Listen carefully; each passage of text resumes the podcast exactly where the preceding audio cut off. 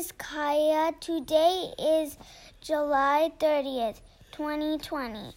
I am going to talk about m- my habits. Five, seek first to be understood, then to be understood.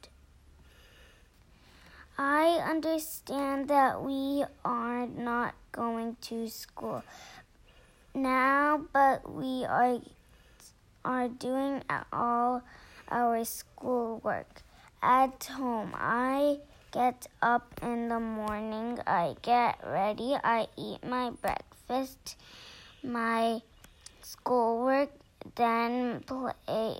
Then I play. If I need some help, I ask my family or my teacher.